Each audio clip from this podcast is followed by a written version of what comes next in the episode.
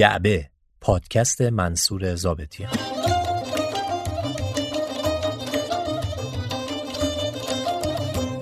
خانم ها آقایان سلام. این پادکست جعبه شماره 23 است که میشنوید. عنوان این پادکست گزارش یک مرگ از پیش اعلام شده. من از جهان بی تفاوتی فکرها و حرفها و صداها می آیم و این جهان بلانه ماران مانند است و این جهان پر از صدای حرکت پاهای مردمی است که همچنان که تو را می بوسند در ذهن خود تناب دار تو را می بافند سلام ای شب معصوم. ای مرا با شورش رامیخته این همه آتش به شعرم چون تب عشقم چنین افروختی. لاجرم شعرم به آتش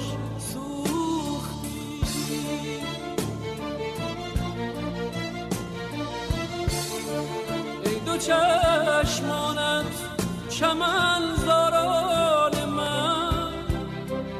موقع چشمت خورده بر چشمان من پیش از اینت گر که در خود داشتم هر کسی را تو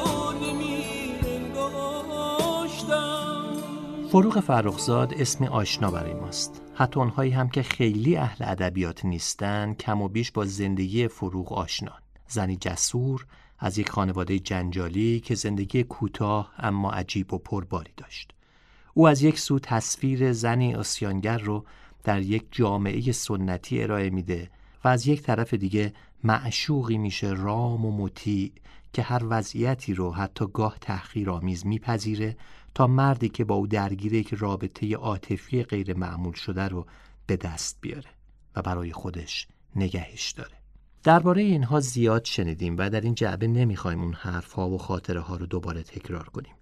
این پادکست به ماجرای مرگ و بعدتر تشییع جنازه فروغ می‌پردازه. مرگ و تشییع جنازه ای که به اندازه همون زندگی دراماتیک بود. در این قسمت از جعبه هم کرمان موتور در کنار ما ایستاده. کرمان موتور یکی از قدیمی ترین خودروسازان فعال بخش خصوصیه که هنوز داره به کارش ادامه میده.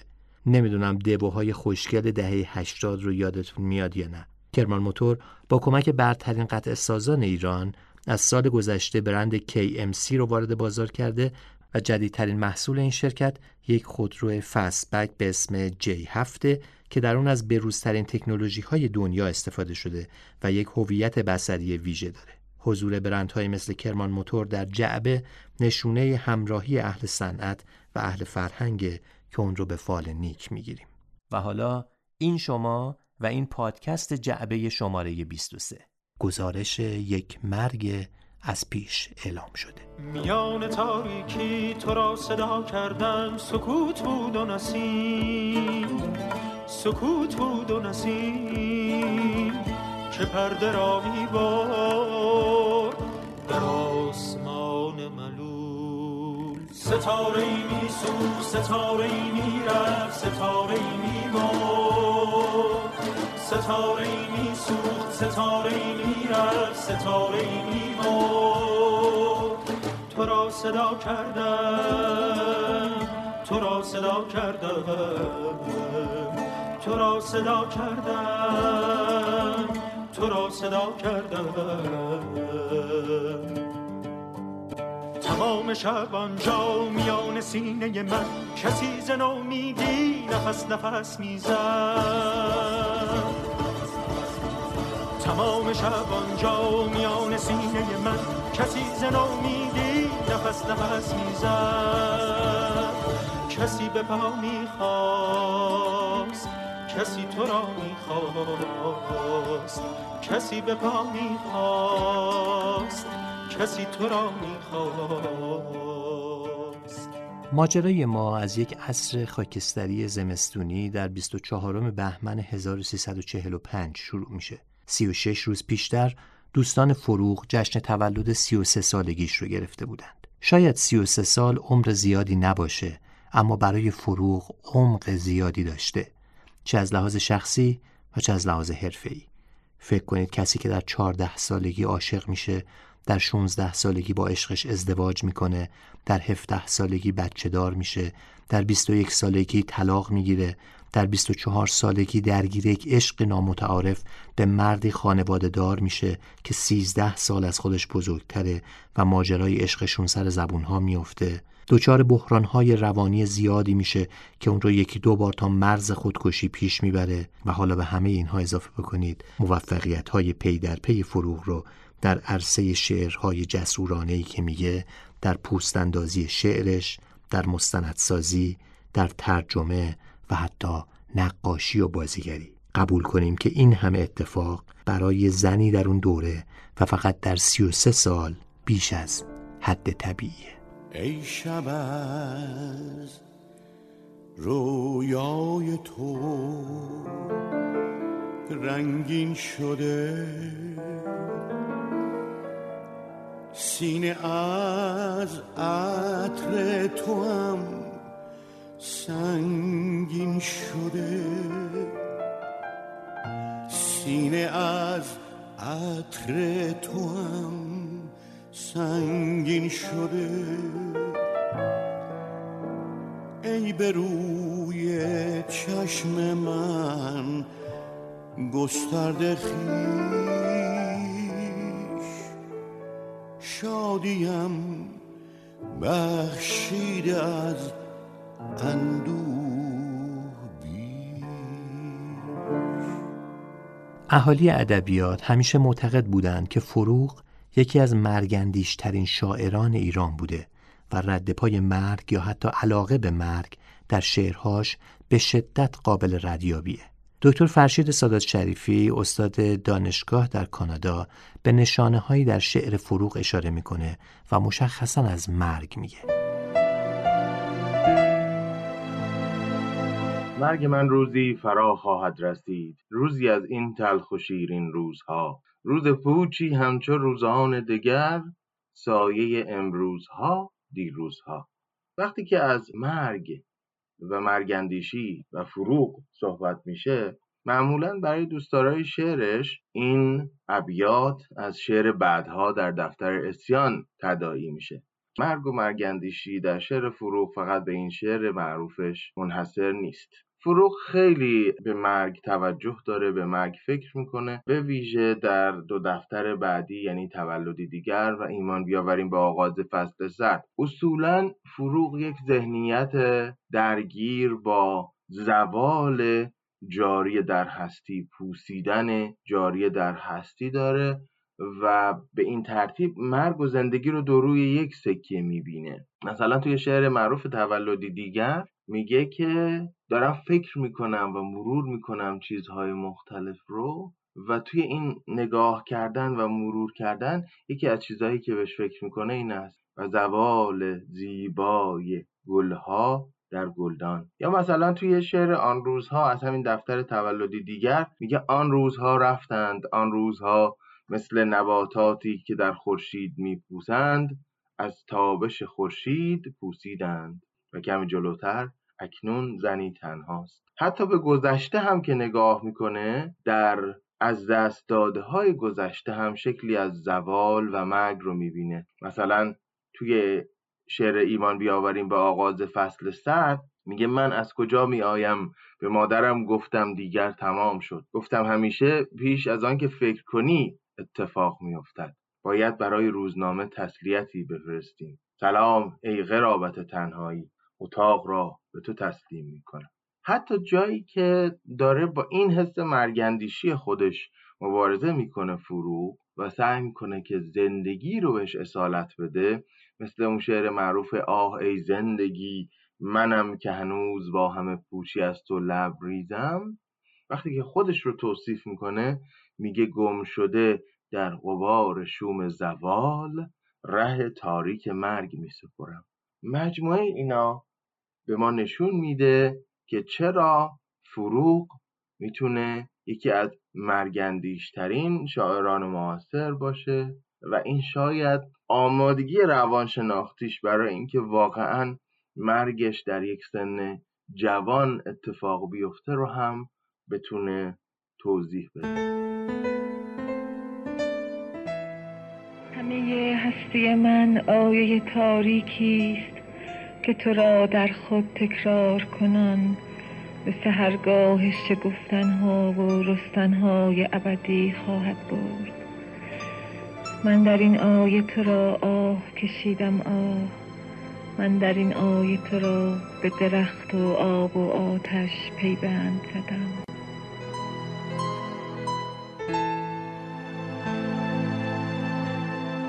مرگندیشی فروغ آنچنان که دکتر سادات شریفی برامون تعریف کرد در جای جای شعرهای فروغ نمایانه اما اطرافیان او چه در زمان زندگیش و چه پس از مرگش نقل کردند که او در مکالمات روزمره هم به مقوله مرگ و اینکه دوست داره چطور از دنیا بره همیشه اشاره می‌کرده.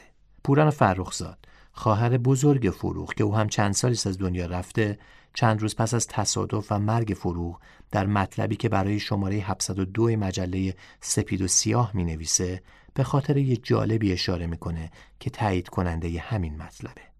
این خاطره رو با صدای گوهر خیراندیش بشنویم.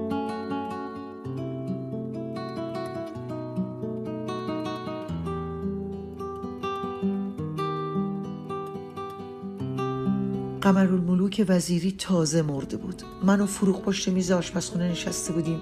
مادرم داشت غذا می‌کشید. فروغ مجله که جلو روش بود ورق می‌زد. مدتی هم به عکس قمر نگاه کرد.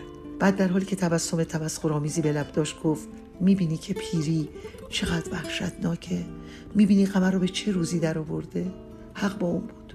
چون قمر با چشمای فرو رفته و صورت پرچین واقعا دیگه قمر نبود بلکه موجودی ترحم انگیز بود. فروغ دو مرتبه گفت می‌دونی بقیده من یه هنرمند باید در اوج بمیره در اوج جوانی و در اوج هنر. مادر سرشو بلند کرد مدتی خیره خیره فروغ رو نگاه کرد و به من گفت حق با توه چون به این ترتیب لاقل خاطر خوشی در ذهن مردم به جا می‌ذاره. بعد مدتی راجع به مرگ حرف زدیم. من و فروغ حرف می زدیم و مادرم هر چند دقیقه یک بار با اتاب مادرانه صحبتمون رو قطع می کرد و انگار می‌خواست با هزار دست فکر مرگ از ما دور بکنه. و انگام که فروغ با لحن تمسخرآلودی گفت خب مامان چرا میترسی؟ بالاخره هر کدوم از ما باید یه روز بمیریم. یک دفعه چشمای مادر پر از اشک شد و به حقیقه افتاد. اون روز مدت ها من و فروغ به مادر و قلب سادش خندیدیم و بعد باز همون حرفا شروع شد و بعد از مدتی فروغ یه دفعه قاشقی رو که در دستاش زمین گذاشت و گفت بهترین مرگ مرگ آنیه. من همیشه از خدا می‌خوام که منو با مرگ آنی و بدون درد از دنیا ببره. باز مادر به اون حمله کرد و بازم ما مدتی خندیدیم. ولی فروغ سرانجام به آرزوش رسید و با مرگ آنی چون تیر شهاب از دنیا رفت. مرگ من روزی فرا خواهد رسید. در بهاری روشن است. امواج در زمستانی قبار آلود و دور. یا خزانی خالی از فریاد و شور. مرگ من روزی فرا خواهد رسید. روزی از این تلخ و شیرین روزها. روز پوچی همچو روزان دگر. سایه ای زمروز ها دیروز برگردیم به همون روز 24 بهمن 1345 اینطور که پوران فرخزاد در فیلم مستند سرد سبز میگه ظاهرا فروغ اون روز حدودهای ظهر به اداره رادیو در میدان ارگ جایی که خواهرش در اون کار می‌کرده میره تا اون رو برداره و به منزل مادرش بره. دیدم یه دستی خورد روش برنگتم فروغه. مثل هر روز. گفت سلام و اینا. من اینجام رفت آخر کتاب خونه نشست. ما کار کردیم. بعد ساعت نزدیک یک بود. بعد اومد به من گفت من دارم میرم خونه مامان بیا بریم. با ماشین اومد. گفتم نه من نمی‌تونم بیام. هر کاری کرد چون من رادیو یاد مهمون داشتم. نه بعد اوقاتش تلخ شد. مثل همیشه تکیه کلامش هم خاک بر سرت بود و اینو خیلی شیرین می‌گفت. من خیلی دوست داشتم. گفت به جهنم خاک بر سرت و رفت. تقریبا ساعت دو بعد از ظهر فروغ به منزل مادرش می‌رسه. خانم توران وزیری تبار مادر فروغ از آخرین دیدار با او در بعد از ظهر 24 بهمن 1345 اینطور یاد می‌کنه. روز دو بعد از ظهر بود. اومد خدمت کار اومد غذا بود برش گذاشت. یه چایی هم برش خورد و بعد گفت واسه می‌رسه سر کوچه سیگار بر من بگیر بیاری. حسین هم سر کوچه بحث سیگاری که بورد یه دون در رو کشید و بعد بلند شد بره گفتم فرسو به ایزونی کجا بری گفتم ادارم دیر میشه. باید برم ادارم. گفتم باش. اشار گردش همجور انداخت سرشو بستم گفتم با ساعتشونه با ما چونه می‌خوام چکار گفتم با چی باید با ماشینه گفت نه ماما ماشینم که واسه من می‌گیرید فروخت.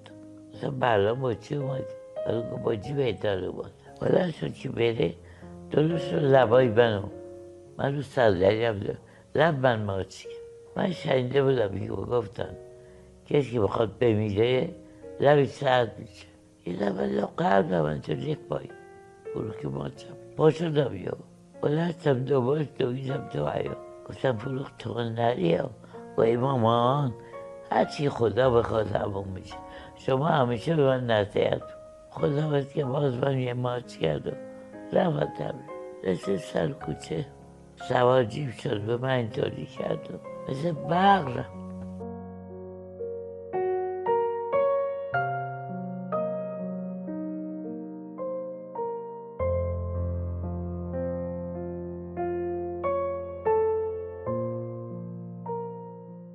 فروغ ظاهرا صحیح و سالم به استودیو گلستان در خیابون دروس می‌رسه جایی که امروز استودیو سیما فیلم و متعلق به صدا و سیماست وقتی فروغ وارد میشه ابراهیم گلستان مشغول منتاج فیلمش بوده و نوار صدا خراب شده بوده و بایستی پاک می‌شده. دستگاه پاک کننده نوار مغناطیسی بد کار می‌کرده. گلستان با یکی از دوستانش صحبت می‌کرده و او می‌گفته که نوار رو برای پاک کردن پیش او بفرسته. فروغ که داشته این مکالمه رو میشنیده پیشنهاد می‌کنه که نوار رو اون ببره. گلستان موافقت می‌کنه و رحمان اسدی یکی از کسانی که در استودیو کار می‌کرده رو همراه فروغ میفرسته. این رفت و برگشت حدود یک ساعت طول می‌کشه. حالا داریم به لحظه حادثه نزدیک میشیم.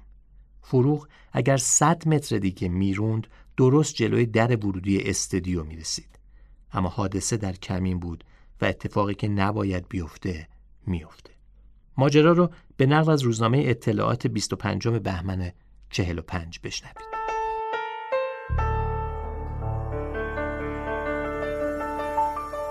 حادثه ساعت چهار و نیم بعد از ظهر دیروز دوشنبه 24 بهمن در خیابان لقمان و دوله اتهم دروس چهارراه مرو دشت روی داد.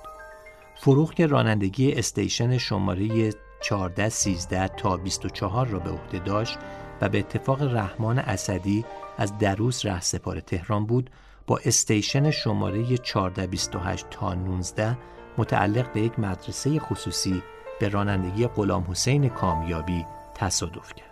شدت تصادف به حدی بود که در طرف راننده استیشن فروغ باز شد و فروغ که سرش به شدت به شیشه جلوی استیشن برخورد کرده بود پس از باز شدن در به گوشه خیابان افتاد و سرش به جدول جوی آب خیابان برخورد کرد و بیهوش شد.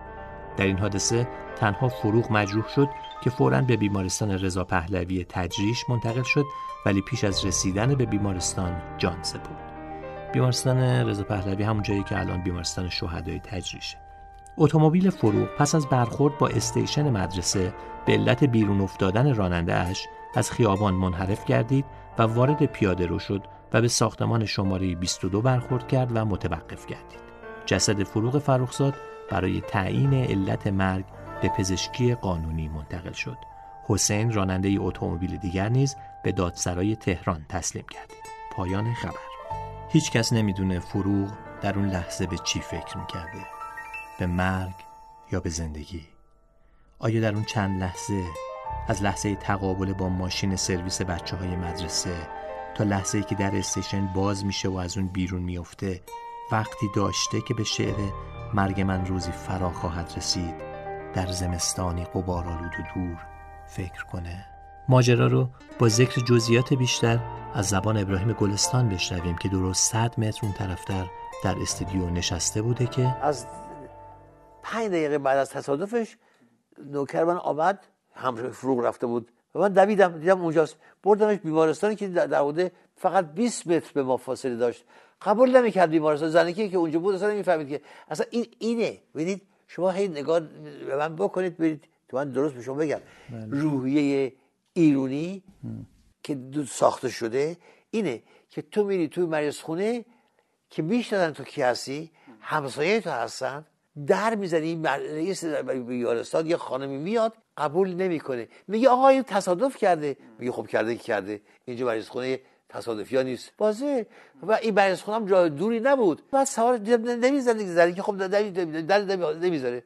میگم آقا این باید بیاد نمی‌ذاره. آقا گفت نمی شما کارگر نیستید. این ما اینجا بیمارستان کارگراست بیماری کارگر شما بیماری کارگر ندارید. نمی‌تونم. خانم جان این هیچ قبول نکرد. منم دم فایده نداره. و دارم وقت تلف می‌کنم. سبب شدم رفتم تجریش. توی بیمارستان رضا پهلوی اونجا بیمارستان اونجا بود دیگه. خب اونجا بود. ولی دیگه دیگه دیر شاید هم اصلا تو بیمارستان هدایتم می‌رفت اتفاق نمیافتاد. بله بله. یعنی باز میمرد. مرگ من روزی فرا خواهد رسید. در بهاری روشن است امواج در زمستانی غبار آلود دور. یا خزانی خالی است فریاد و شور.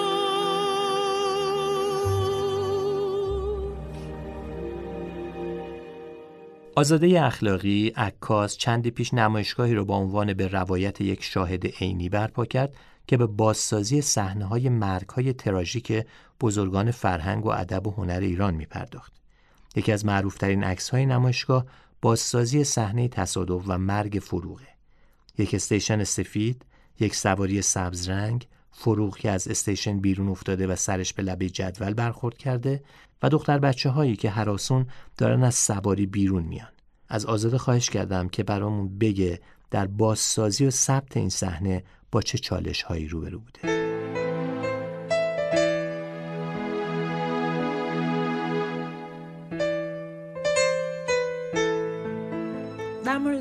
عکس فروغ من یه چند تا مسئله رو باید حل می کردم اول از همه لوکیشن بود که خب من آدرس رو داشتم رفتم اونجا در روز اون چهارراه محل وقوع تصادف رو دیدم و خب خیلی عوض شده بود و خونه های زیادی ساخته شده بود و قطعا به قطع یقین اون شکل نبود که در بهمن ماه 45 اه، بوده. در نتیجه از آدمای محلی خیلی سوال کردم و فهمیدم که در واقع یه طرف خیابون که کامل باغ بوده.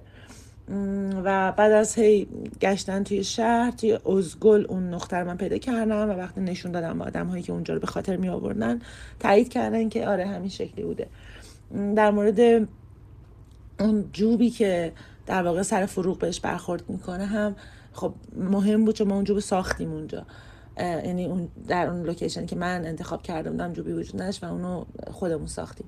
اینکه ارزش چجوری بود و اینها رو از باز از آدم های محلی سوال کردم. یه پیرمرد ارمنی بود که الان نمی‌دونم زنده است یا نه چون همون ده سال پیش که من می‌رفتم پیششم سن و سالی داشت واسه خودش و من زیاد پیش اون می‌رفتم و خب خاطر از فروغ زیاد داشت. چون همسایه دیوار به دیوار بود و با مزه بود میگفتش که فروغ خونش تلفن نداشته و میومده خونه این آقا تلفن می‌زده و همیشه هم گریه می‌کرده و با چش گریون میومده و با چش گریون می‌رفته. بعد راجع به ماشین ها مسئله بود بر من که دقیقا چی بودن و پلاکشون چی بوده.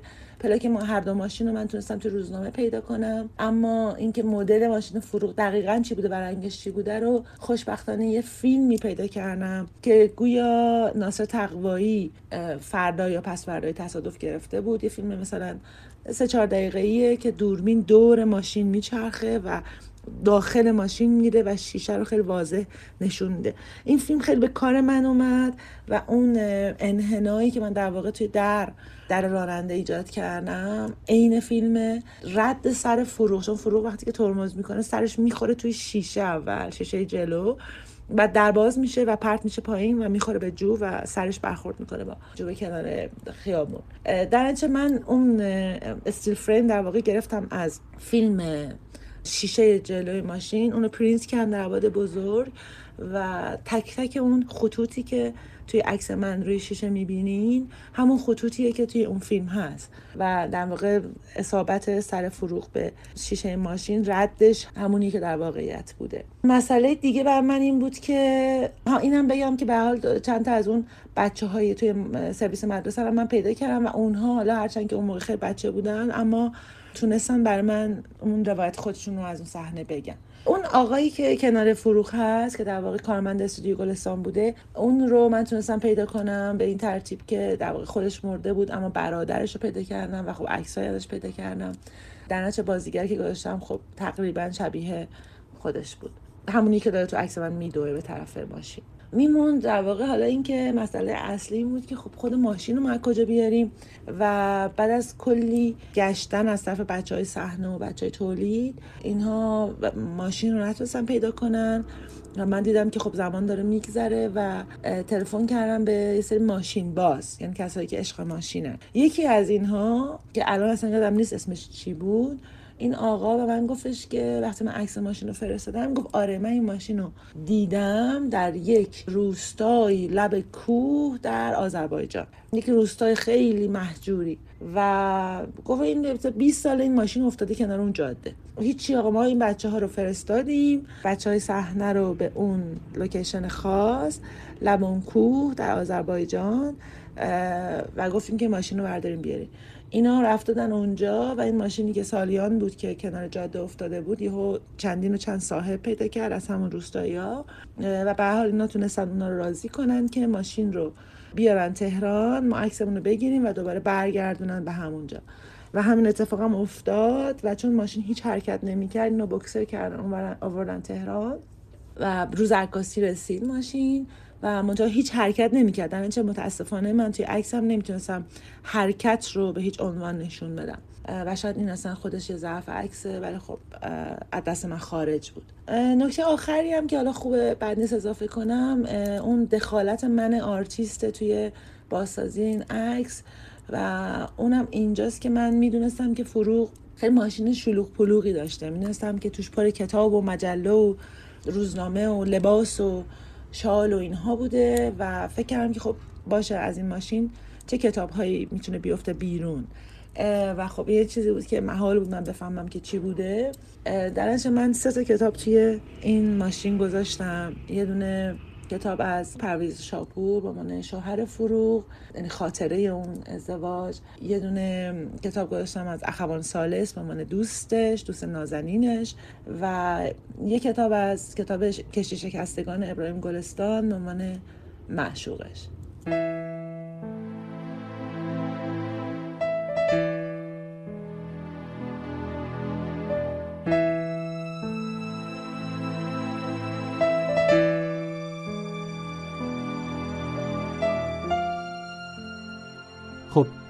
می‌خوایم به 25 بهمن سال 45 بریم. اما قبل از اون بیاین بخشی از ترانه افغانستانی با صدای احمد ظاهر رو بشنویم که روی شعر مرگ من روزی فرا خواهد رسید ساخته شده. جالب اینجاست که احمد ظاهر هم در 33 سالگی و البته در 24 خرداد 57 در اثر سانحه رانندگی درگذشت.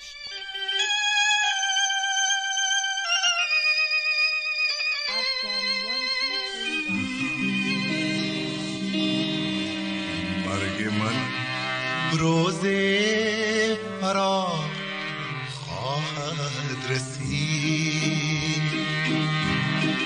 در بهاری روشن است امواج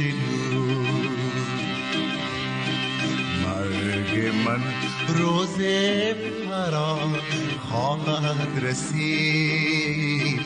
در بهاری روشن است امواج نور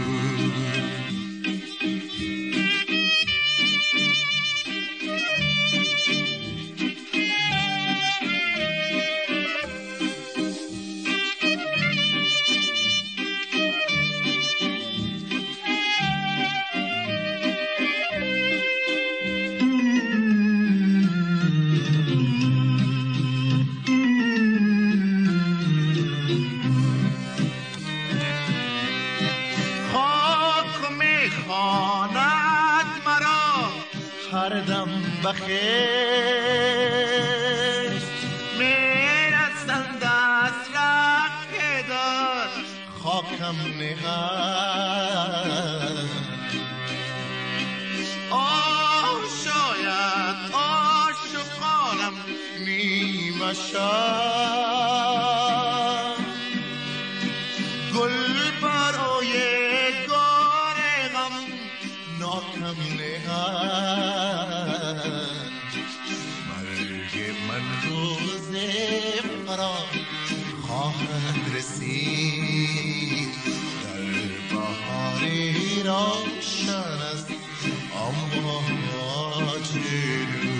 تا عصر روز 25 بهمن تقریبا همه شهر از مرگ فروغ خبردار شده بود. دهن به دهن گشتن خبر، پیچیدن خبر در پاتوخهای روشنفکری و اعلام در اخبار ساعت دو رادیو ایران همه را از موضوع آگاه کرده بود و البته تیتر درشت دو روزنامه عصر کیهان و اطلاعات با عنوان فروغ فرخزاد شاعره معروف کشته شد. قرار تشییع جنازه برای فردا صبح گذاشته میشه از محل پزشکی قانونی در نزدیکی پارک شهر.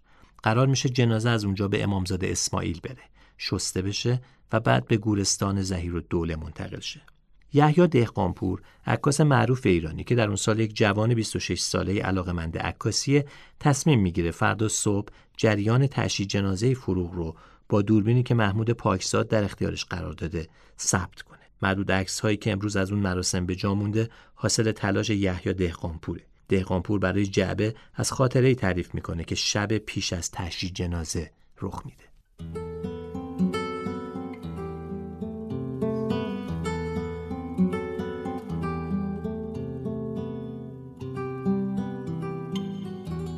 ساعت ده دقیقه بود.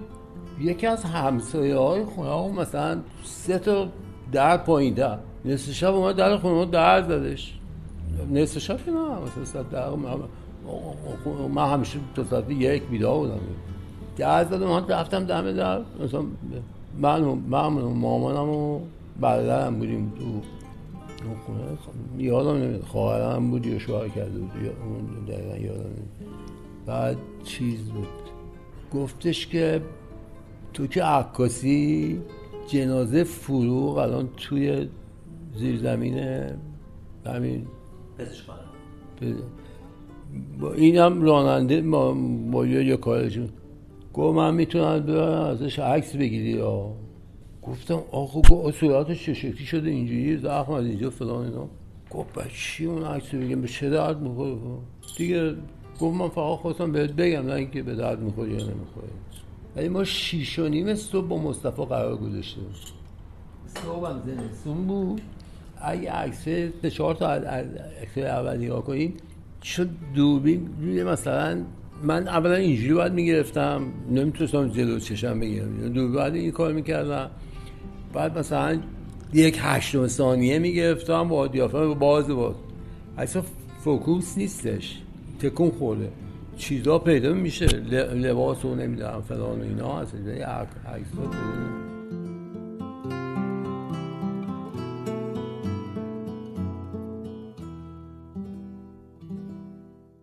صبح 26 بهمن ماه در گرگومیش طلوع آفتاب جمعی از دوستان و علاقمندان فروغ مقابل ساختمون پزشکی قانونی ایستادن. جنازه فروغ روی تابوت باریکی پیچیده در یک ترمه تیره رنگ از سالن اصلی بیرون میاد و روی دوش جمعیت 200 متری حمل میشه تا به آمبولانسی با یک دماغ پت و پهن می‌رسه. در عکس‌های اولیه که از آمبولانس باقی مونده هیچ تاج گلی روی آمبولانس نیست اما عکس‌هایی که کمی جلوتر می‌بینیم روی آمبولانس تاج گل بزرگی نصب شده با روبانی که روش نوشته شده از طرف سازمان زنان ایران سازمان زنان ایران یک ارگان حمایتی از زنان بود که ریاستش رو اشرف پهلوی خواهر دوقلوی شاه بر عهده داشت آمبولانس دقایقی بعد از مقابل پزشکی قانونی به سمت امامزاده اسماعیل در منطقه زرگنده تهران راه میافته.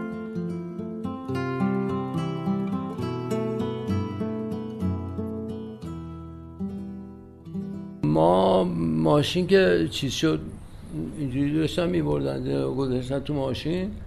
بعد همون جلو دیگه همه جمعیت پراکنده شده بود دیگه. یه تاکسی گرفتم گفتم من به تاکسی گفتم ببین پشت این ماشین آمبولانس. تو این ماشین بگی برو هر جا تو باش برو. بعد چیز شد؟ نزدیک اون موقع پل رومی بود.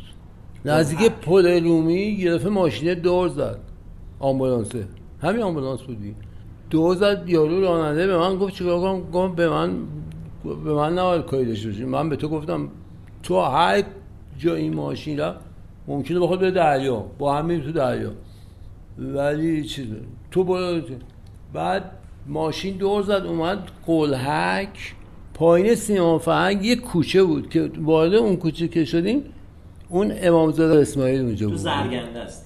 تو زرگنده آره دیگه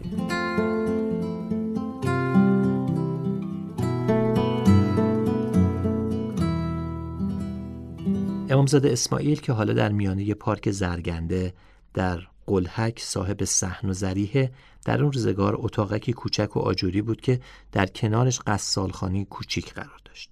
عکس ها نشون میدن که از اینجا به بعد آدم های شناخته شده که بیشتر از حلقه دوستان فروغ و گلستان بودن به امامزاده اسماعیل میان احمد رضا احمدی، صفدر تقیزاده، زکریا هاشمی، احسان نراقی، سیروس تاهباز، اسماعیل شاهرودی، مسعود کیمیایی، یدالله رویایی، نجف دریابندری و شاهرخ مسکوب از جمله این افرادند. فروغ رو در قصال خونه کوچک امامزاده شستشو میدن. ماجرایی که سالها بعد جنجال هایی درباره اون به پا میشه که جلوتر دربارهش صحبت می‌کنیم. اما حالا فعلا در لحظه ای هستیم که فروغ غسل داده شده و آمبولانس آماده حرکته. حرکت به سوی آرامگاه زهیر الدوله نگاه کن که غم درون دیدم چگونه قطر قطره آب می شود. چگونه سایه سیاه سرکشم اسیر دست آفتاب می شود. نگاه کن تمام هستیم خراب می شود علی خان زهیر دوله یک سیاستمدار خوشنام و اهل ادب در دوران قاجار بود که مدتها به عنوان وزیر تشریفات دربار ناصری خدمت می‌کرد و مدتها حکمران ولایاتی در نقاط مختلف ایران بود. او در شمال تجریش باقی داشت در کنار یک گورستان قدیمی محلی و وصیت کرد که پس از مرگ در همین باغ دفن بشه. خوشنامی زهیر دوله باعث شد بعد از اون بسیاری از بزرگان و هنرمندان هم عصرش و البته هنرمندان نسلهای بعد وصیت کنند که در جوار اون دفن بشن و آرام آرام نام گورستان به گورستان زهیر دوله تغییر پیدا کرد. ایرج میرزا، درویش خان، محمد تقی بهار، رضا محجوبی، ابوالحسن سبا، داریوش رفیعی، قمرالملوک وزیری و روح الله خالقی از معروفترین کسانی بودند که تا قبل از مرگ فروغ در اونجا دفن شدند. اما از سال 1340 به بعد دفن افراد در زهیر و دوله متوقف شد و فقط با دستورهای ویژه صورت می گرفت. درباره اینکه چطور با دفن فروغ در زهیر و دوله موافقت شد چند روایت وجود داره. روایت اول میگه این اتفاق با دستور سریح شهبانو و دربار صورت گرفته. روایت دوم میگه پدر فروغ که یک نظامی متنفذ بوده باعث شده که موافقت مسئولین برای دفن فروغ در زهیر دوله جلب بشه. اما روایت سوم روایت ابراهیم گلستانه که میگه 25 هزار تومن به یک سرلشگر ارتش میده تا او برای دفن فروغ در زهیر الدوله پادر میونی کنه. اما حالا ساعت حدود 11 صبح و جنازه فروغ تازه به زهیر الدوله می‌رسه. پرویز روشانی روزنامه نگاری که اون روز در محل بوده در مجله سپید و سیاه اینطور می نویسه.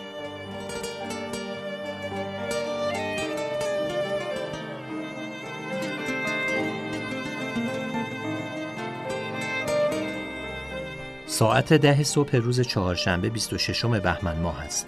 ساعت نه صبح جنازه را از اداره پزشکی قانونی تحویل گرفتند که بشورند. اینجا یعنی دم در گورستان زهیر و دوله زمزمه است که تا ساعت ده جنازه به گورستان حمل خواهد شد اما ساعت یازده است و هنوز از فروغ خبری نیست ظاهرا قضایا چنین می نماید که کسی را به داخل محوطه گورستان راه نمی دهند. اما به امید آشنایی که با درویش رضا در خلال نوشتن بیوگرافی مرحوم زهیر الدوله پیدا کرده ام به طرف گورستان راه میافتم. دم در صدای بیل و کلنگ را به وضوح می‌توان شنید. گرماگرم کارند. زنگ می‌زنم و درویش رضا در گورستان را باز می‌کند. از آن ارادت سابقش چیزی نمی‌بینم و می‌گوید دوستانش صلاح دیدند که تا قبل از حمل جنازه اینجاها شلوغ نشود. با این همه در را باز می کند و داخل می شوم. وسط های گورستان دو تا گورکن مشغول کندن گور هستند. پای گور صادق چوبک، هنجوی شیرازی و عده دیگر ایستادند و هر یک گرفتار اندیشه‌ای و غمی. اما هنوز کندن گور تمام نشده است و باران همچنان میبارد.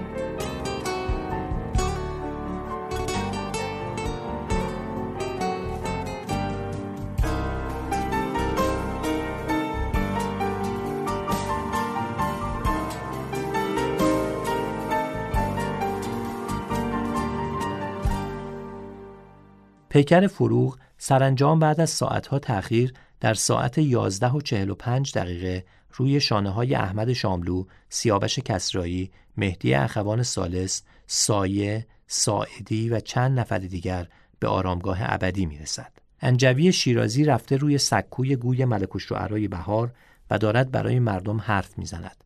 پس از او محمد قهرمان شعری را که به مناسبت مرگ فروغ ساخته است شروع می کند. فروغ هنوز زیر تاقه شال ترمه در انتظار ودا است.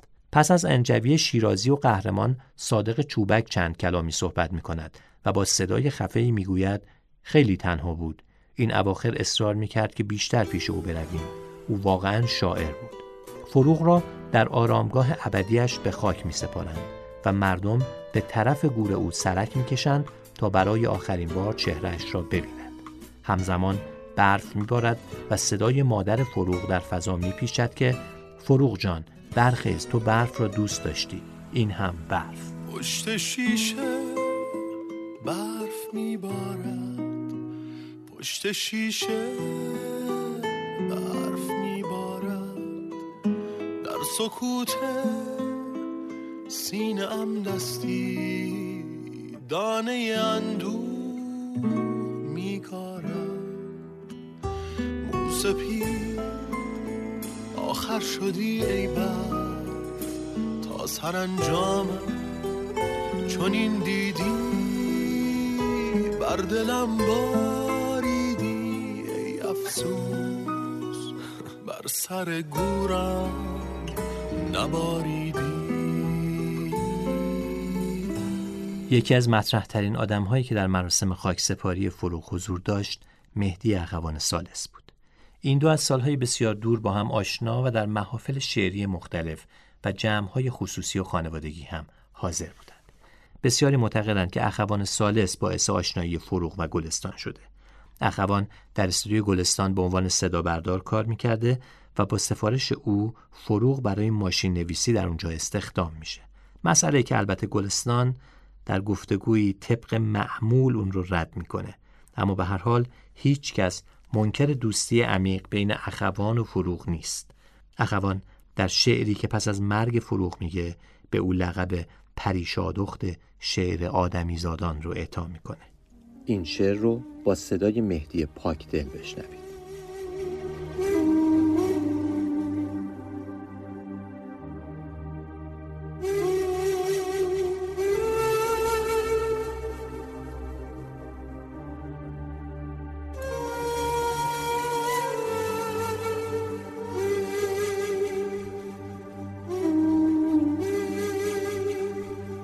چه دردآلود و وحشتناک نمی گردد زبانم که بگویم ماجرا چون بود.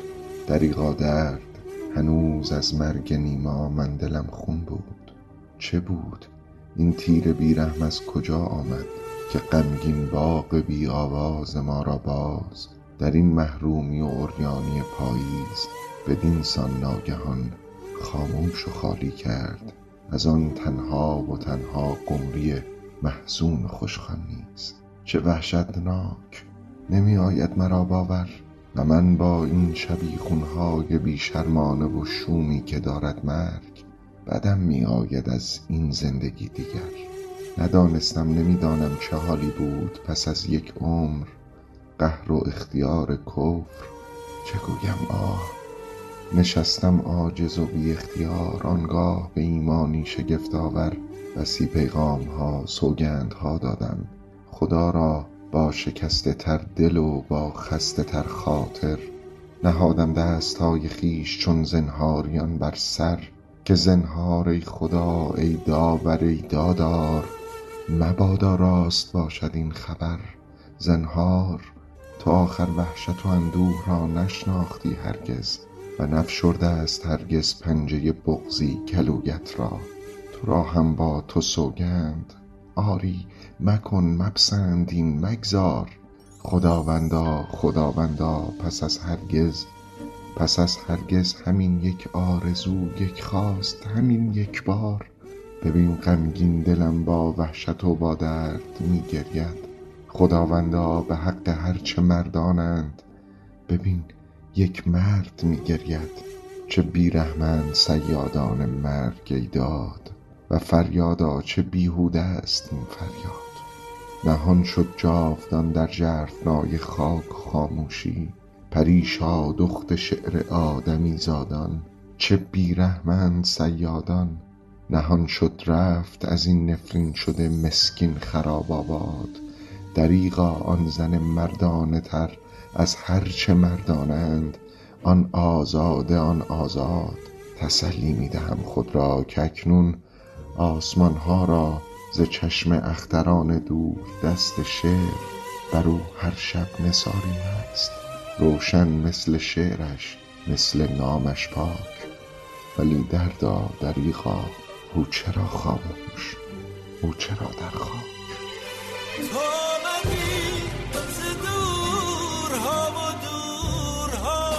ز سرزمین عطرها و نورها.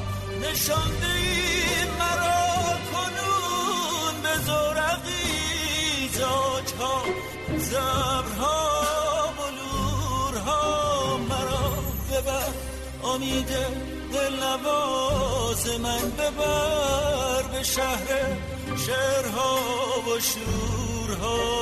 ببر به شهر شعرها و شورها. ببر به شهر شعرها و شورها.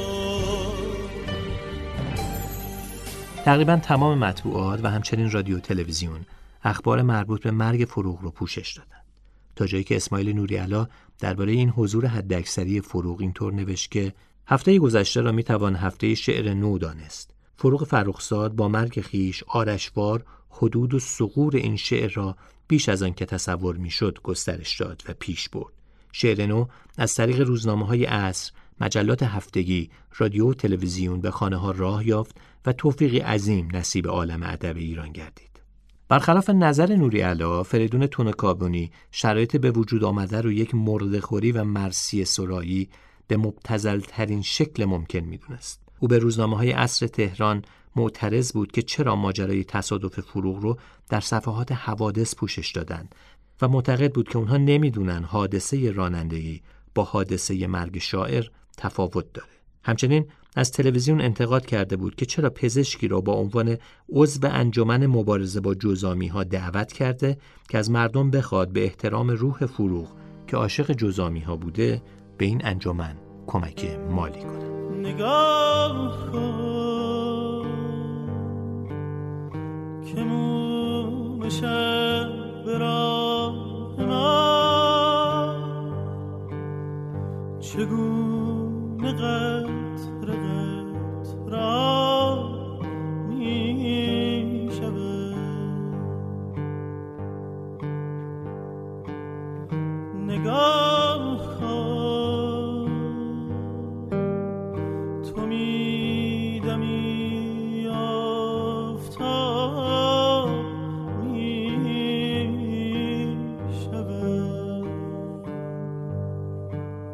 مرگ پرجنجال فروغ به جنجال پس از خودش هم تبدیل می شد. هر جا مراسمی برای فروغ برگزار می شد بستری بود برای چنگ اندازی روشنفکران به صورت هم. وقتی مراسم یادبود هفتمین روز درگذشت فروغ برگزار شد، مجله پرطرفدار فردوسی در شماره 9 اسفند 45 اینطور نوشت: بعد از ظهر دوشنبه هفته گذشته، شب هفت فروغ فرخزاد با حضور چندین هزار نفر از دوستان و علاقمندان او در گورستان زهیر و دوله برگزار شد. متاسفانه برگزاری این مراسم چندان مطلوب نبود و فرصتی شده بود تا یک عده از نوابق و بعضی از شعرای امروز مانند روز تشییع جنازه خود نمایی کنند و برای خودشان چیزی دست و پا نمایند. رجوع کنید به عکس های این مراسم تا چند قیافه معدود را در جست های مختلف ببینید. روایت می کنند که روز تشییع جنازه چند نفری پیش خود قرار و مدارهایی گذاشته بودند که به جز خودشان به کس دیگری اجازه ندهند زیر تابوت آن مرحومه را بگیرند. در هر حال این گونه باندبازی های زشت بدجوری متداول شده است. حتی برای چاپ مطالب و اشعار نیز حریفان سپرده بودند به این و آن که مطالبتان را به فلان و بهمان ندهید و حتی مؤمنی به یکی از شعرا توپیده بود که شعرت را چرا به فلان جا دادی حتی کار به تهدید هم کشیده بود. پایان خبر. مجله ادبی خوشه هم در مطلبی از بزرگداشتی دیگه انتقاد می‌کنه. شنبه گذشته در کاخ کودک واقع در خیابان سعدی مجلس یادبودی برای فرخزاد برپا بود.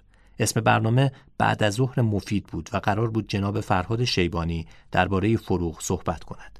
اما گفتگو در این مجلس بالا گرفت و حضرت اسکویی کارگردان معاصر تئاتر اول بالای سن رفت و پس از اظهار فصلهایی راجع به سینمای موج نوع فرانسه که در نظر ایشان مثلا دوربین را به جای آدم توی قاب گذاشتند و دوربین در حال تاب خوردن کلی فرم قشنگ ارائه داده است یادی هم از فروغ کردند. بعد نوبت به حضرت مهرداد اوستا رسید با همان آه و سوز همیشگی.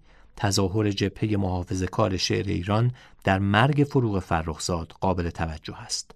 به حال با همه مصنوعی بودنها و جست گرفتنها تایید همه جانبه ای که از فروغ می شود جای خوشحالی دارد. پایان خبر. مجله خوشه رو احمد شاملو سردبیری می کرد مجله تاثیرگذار که هنوز هم مطالبش مورد استناد قرار می‌گیره. یکی از معروفترین شعرهای شاملو که همیشه فرازی از اون توسط نسل جوان مورد استفاده قرار می‌گیره از غذا شعریه که شاملو بعد از مرگ فروغ برای او گفته. و ما دوره می‌کنیم شب را و روز را هنوز را. شنیدید حتما. این شعر رو با صدای خود شاملو بشنوید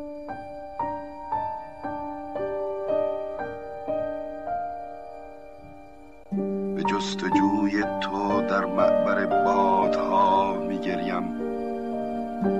در چهار راه فصول در چهار چوب شکسته پنجره ای که آسمان ابرالوده را قابی کهنه می‌گیرد. به انتظار تصویر تو این دفتر خالی تا چند تا چند ورق خواهد خورد. جریان باد را پذیرفتن و عشق را که خواهر مرگ است جاودانگی رازش را با تو در میان نهاد. پس به هیئت گنجی در آمدی بایسته و آزنگیز گنجی از آن دست که تملک خاک را و دیاران را از انسان دلپذیر کرده است. نامت سپید دمی است که بر پیشانی آسمان میگذرد. متبرک باد نام تو. و ما همچنان دوره می‌کنیم شب را و روز را هنوز را.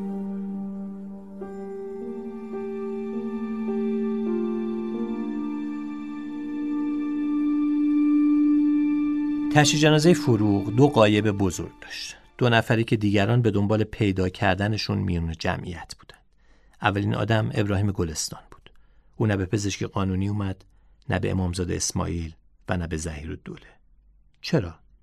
چرا که نزدیکترین شخص به فروغ بود و آخرین نفری که فروغ رو دید از حضور در این مراسم خودداری کرد. گلستان بارها در مقابل این پرسش قرار گرفت و همیشه از جواب دادن تفره رفت. اساسا گلستان هنوز هم در صد سالگی علاقه چندانی به صحبت درباره فروغ از خودش نشون نمیده. اما قایب دوم دوستی عزیز برای فروغ. سهراب سپهری. اگه می‌خواید درباره رابطه دوستانه سهراب و فروغ بیشتر بدونین بعد نیست پادکست جعبه شماره 18 سهراب نامه رو گوش بدین. گفته شده که سهراب چنان از مرگ فروغ غمگین بوده که تصمیم می‌گیره به خلوت خودش پناه ببره. همون روز به زادگاهش کاشان میره و خودش رو در طبیعت گم می‌کنه. روایتی هم میگه که سهراب چون اهل حضور در جمعهای شلوغ نبوده به تشی جنازه نمیره. یک سال بعد و درست در سالگرد درگذشت فروغ روزنامه کیهان شعری جدید از سهراب سپهری رو چاپ می‌کنه که به یاد فروغ سروده شده. این شعر رو پژمان بازقی برای جعبه خونده.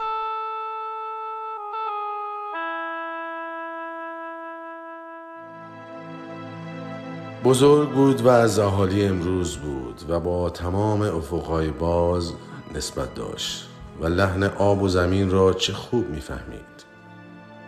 صدایش به شکل حزن پریشان واقعیت بود و پلکهایش مسیر نبز عناصر را به ما نشان می‌داد.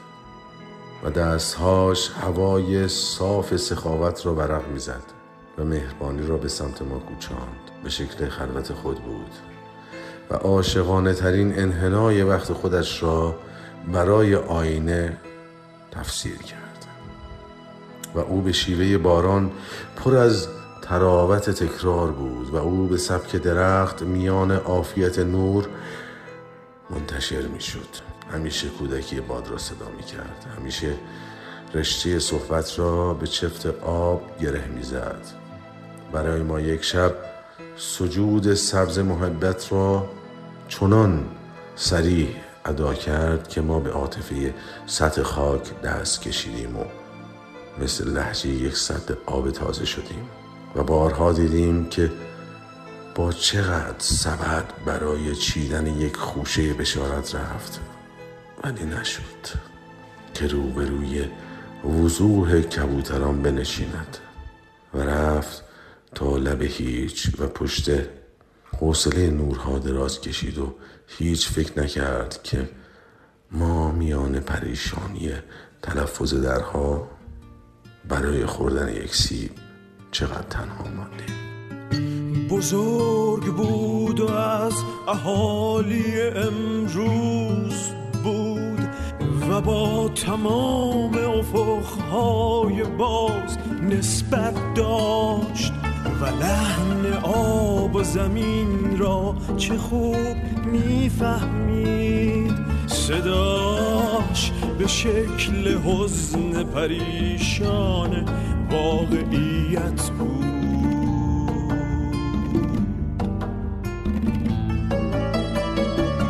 و پلکهاش مسیر نبز عناصر را به ما نشان داد و دستهاش هوای صاف سخاوت را ورق زد. و مهربانی را به سمت ما کوچاند این پادکست جعبه شماره 23 است که میشنوید. عنوان این پادکست گزارش یک مرگ از پیش اعلام شده.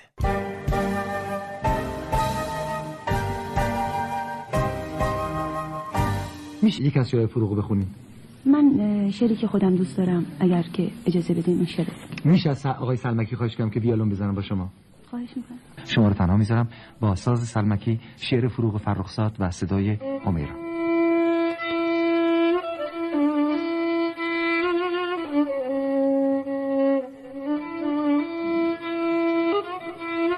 می‌روم خسته و افسرده و زار سوی منزلگه ویرانه خیش. به خدا می‌برم از شهر شما. دل شوریده و دیوانه خیش. می‌برم تا که در آن نقطه دور. شستشویش دهم از رنگ گناه. شستشویش دهم از لکه عشق. خواهش و بیجاب و تباه.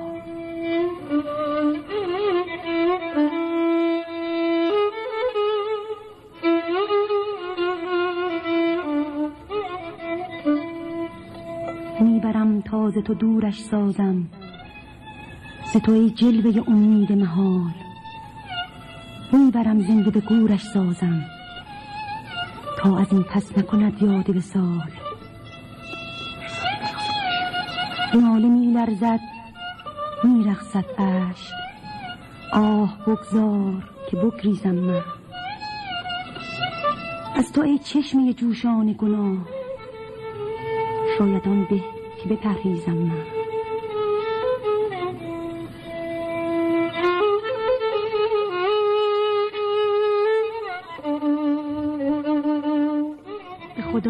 قنچه شادی بودم. دست عشق آمد و از شاخم چید.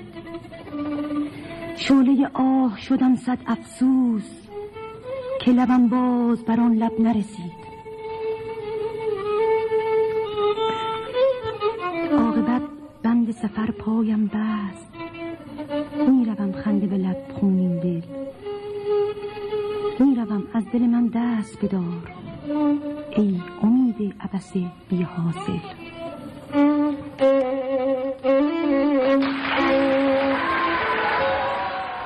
درست 48 سال بعد از اون که فروغ در زهیر و دوله دفن میشه یک اظهار نظر جنجالی دوباره همه خاطره های اون روز رو از زیر قبار زمان بیرون می‌کشه. مسعود کیمیایی در گفتگویی با روزنامه شرق در اردیبهشت 1393 درباره زندگی صحبت می‌کنه و به روش خودش برش های پراکنده از زندگیش رو لابلای حرفهاش نقل می‌کنه. برش هایی که اگرچه بسیار زیبا و دراماتیز روایت میشه اما به نظر نمیاد با واقعیت همخون باشه. کیمیایی در بخشی از گفتگوش که به بحث ما مربوط میشه اینطور میگه که فروغ فرخزاد در حادثه رانندگی سرش به جدول می‌خورد و کشته می‌شود. باید فردا برویم از پزشکی قانونی جنازش را تحویل بگیریم و تشییع کنیم. اتومبیل خواهرم را می‌گیرم. 19 سالم. تصدیق رانندگی ندارم. همه سوار می‌شوند. محمد علی سپانلو مهرداد سمدی اسماعیل نوریعلا و احمد رضا احمدی. راه میافتیم به سمت پزشکی قانونی. جنازه را با آمبولانس حمل می کنند تند می رود همه جام می مانند جامانده ها می روند زهیر و دوله. ما به دنبال آمبولانس می پیچیم زرگنده. آنجا یک قصال خانه است. مردی از قصال خانه بیرون می آید می گوید قصال زن نداریم. باید به مرحوم محرم شوید. خطبه خوانده می شود دو نفر از ما به فروغ محرم می شویم می شویم برادران او. روی او آب می ریزیم پایان نقل قول. چاپ این گفتگو بلا فاصله واکنش های مخالفت آمیزی رو به دنبال میاره. نخستین واکنش از سوی پوران فرخزاده که ماجرا رو از اساس دروغ می‌دونه. او نبودن قصال در امامزاده اسماعیل رو تایید می‌کنه و میگه چون اونجا قصال نبوده فروغ رو برای شستشو به زهیر و دوله آوردن. پوران فرخزاد میگه اینکه در زرگنده مردشور نبوده درسته و پس از این فروغ رو به زهیر و دوله آوردن. در زهیر و دوله کوچک و متروک که انگار 100 سال کسی اونجا نرفته وجود داشت که فروغ رو اونجا بردن و مقداری طول کشید که کسی بیاد برای غسل و در نهایت زنی رو پیدا کردند که اومد و غسل فروغ رو انجام داد پایان نقل قول خاطرات یحیی دهقانپور اما میگه که شستشو در زرگنده انجام شده. ما مثلا ساعت هفت و بیست دقیقه اینجا میودا بودیم نم برف بارون هم اومد اما سرد بود حسابی ها. دا اون طرف سرد همین ساعت دادم می‌بینی جناز اینجا از پیدار رفتم بالا اینجا دارن می‌برن. اون مردشور خونه در حقیقت. که تو اون ایوان امامزاده اسماعیل اونجا بود تو زرگنده آله دیگه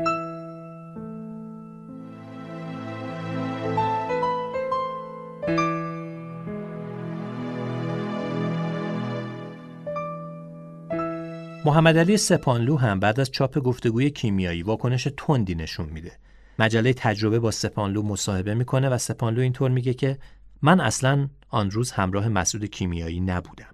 حرف او در این باره کذب محض است. آن روزها خیلی آمده بودند. خیلی از چهره های سرشناس امروز ادبیات ایران آن روز فقط آمده بودند تا با قرار گرفتن در عکس های وداع با فروغ خود را مطرح کنند. برای من جالب بود که یک عده سعی می‌کردند در همه عکس ها باشند. در مراسم خاکسپاری فروغ تظاهر و رقابت به طرز عجیبی خود نمایی می‌کرد. این رقابت حتی در دست گلهایی که برای او آورده بودند هم دیده می‌شد. تلاشی که این افراد برای آینده خود می‌کردند دیدنی بود. تعداد جوانان گمنامی که آمده بودند آنقدر زیاد بود که خوب به خاطر دارم مادر فروغ چند بار در زجه هایی که می‌زد گفت این همه جوان نمردن و بچه من مرد. مسعود کیمیایی هم در اون روزگار شهرتی نداشت و جوانکی بود. او آن زمان مطرح نبود. هنوز هیچ اثر هنری هم نساخته بود. پایان نقل قول کیمیایی در سال 45 هنوز هیچ فیلمی نساخته بود و تنها دستیار ساموئل خاچیکیان در فیلم خداحافظ تهران بوده. اما خود کیمیایی یک اشتباه بزرگ در نقل این خاطره می‌کنه. او میگه که 19 ساله بوده در حالی که کیمیایی متولد 1320 و قاعدتا در اون روز 25 سال داشته. کیمیایی بعد از این واکنش های تند یادداشتی می نویسه که در اون اشاره‌ای به درست و غلط بودن ماجرا نمی‌کنه و فقط میگه نمی‌خواسته با نقل اون خاطره آدم ها رو مقابل هم قرار کاشون پاییز بودم. کاشون پاییز بودم. کاشون پاییز خاموش و ملال انگیز بودم. برگ های آرزوهایم یکا یک سرد می شد آفتاب دیدگانم سرد می شد آه کاشون پاییز بودم. آه کاشون پاییز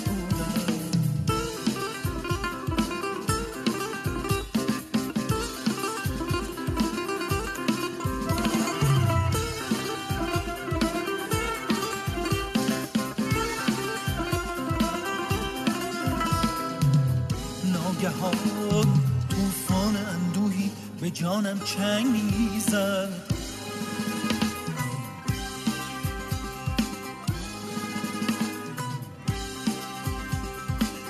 ناگهان طوفان اندوهی به جانم چنگ می‌زد عشقهایم همچو باران دامنم را رنگ می‌زد. عشقهایم همچو باران وه چه زیبا بود اگر پاییز بودم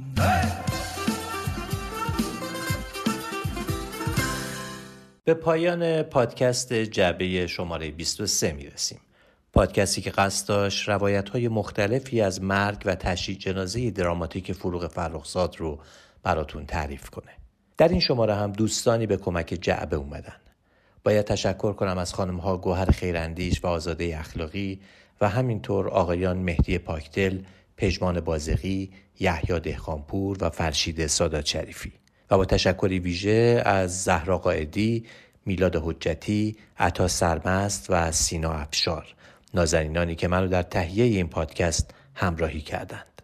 کرمان موتور حامی این شماره از جعبه بود که سپاسگزار حضورشون هستیم. کرمان موتور اخیرا از پلتفرمی به نام PS1 رونمایی کرده که در واقع پلتفرم اختصاصی این شرکته. محصولات جدید کرمان موتور با تکیه بر تولیدات داخلی و طراحی های بومی به بازار میاد. این پادکست رو با ترانه ای که روی یکی از متفاوت ترین کارهای فروغ ساخته شده به پایان می‌بریم. ما رو به دوستانتون معرفی کنید و بگذارین در این بی صدایی فرهنگی بخشی از صدای فرهنگ ایران باشیم. خانم آقایان من منصور زابتیان هستم و این پادکست جعبه شماره 23 بود که شنیدید. خدا نگهدار. علی کوچیکه علی بونگی نصف شب از خواب پرید چشماشو هی مالید با دست سه چهار تا خمیازه کشید پا شد و نشست علی کوچیکه